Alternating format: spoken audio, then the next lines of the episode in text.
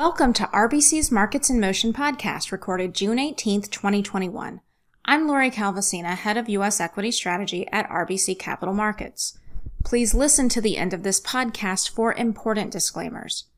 Today in the podcast, we recap our thoughts on how we'd play defense in the very near term if short-term macro indicators like I S M are in the process of making a peak, something we think the decline in ten-year yields throughout most of two Q may have been signaling.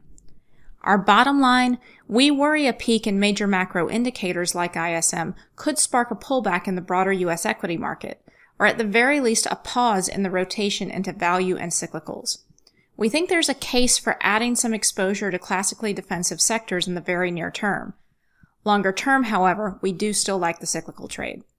If you'd like to hear more, here's another four minutes. While you're waiting, a quick reminder that if you vote in the Institutional Investor All-America Research Survey and find our work helpful, we appreciate your support in the Portfolio Strategy category this year.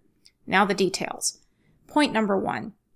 We worry that the move lower in ten-year yields throughout most of the second quarter, before this week's Fed meeting, was anticipating a decline in major macro indicators like I S M.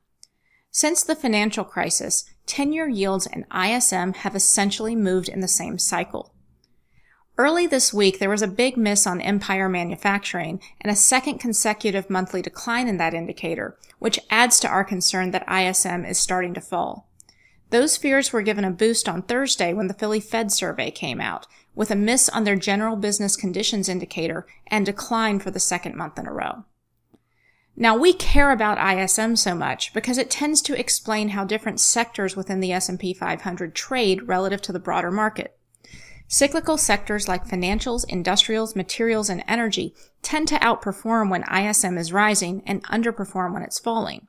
Meanwhile, defensive sectors such as consumer staples, utilities, and healthcare tend to outperform when I S M is falling and lag when it's rising. If peaks in major macro indicators like I S M is really what's starting to happen in the, in the market, then there could very well be a pause in the value rotation or possibly a pullback in the U S equity market itself.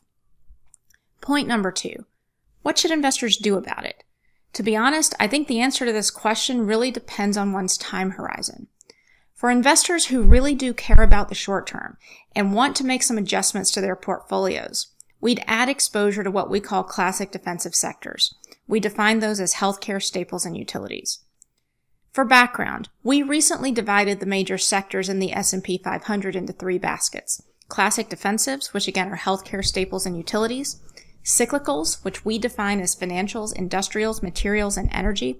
And secular growth, which we define as communication services, technology, and consumer discretionary. Remember that the latter includes some of the major internet companies. This is really a better way of thinking about how to group sectors than value growth, in our opinion. The key thing we learned from our analysis, classic defensives tend to outperform both cyclicals and secular growth-oriented sectors when I S M is falling. Secular growth, which many investors have treated as a defensive proxy, does tend to outperform cyclicals when I S M falls, but the relationship is loose. And again, classic defensives tend to do better than secular growth in this kind of backdrop.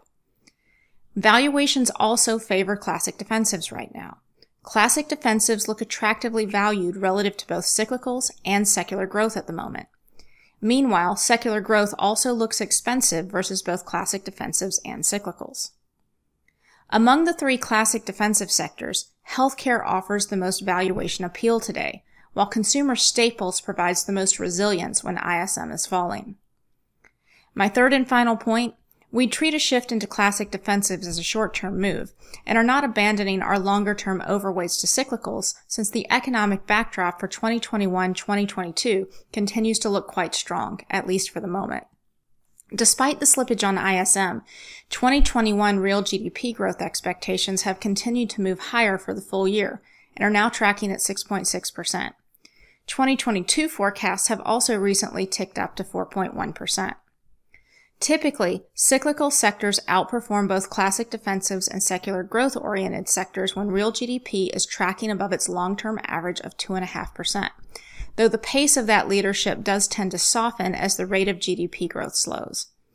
Additionally, while cyclicals no longer look attractively valued relative to classic defensives, the level of that overvaluation problem is rather mild and seems likely to be solved rather quickly. Cyclicals also remain attractively valued relative to secular growth, as we discussed earlier. Earnings revision trends are also stronger in cyclicals than both classic defensives and secular growth right now. Overall, in this context, we think it makes sense to stick with our overweights to financials, energy, and materials. If we're right about I S M falling, these trades probably won't work in the very near term. But if we're right about the G D P backdrop longer term, it makes sense to stick around. The one cyclical we'd be pairing would be industrials, which we have been market weight and which lacks the same kind of valuation appeal that we see in financials, energy, and materials. That makes us far less inclined to ride out a short-term storm in macro indicators in the industrial space. That's all for now. Thanks for listening, and please do reach out to your R B C representative with any questions. This content is based on information available at the time it was recorded and is for informational purposes only. It is not an offer to buy or sell or a solicitation, and no recommendations are implied. It is outside the scope of this communication to consider whether it is suitable for you and your financial objectives.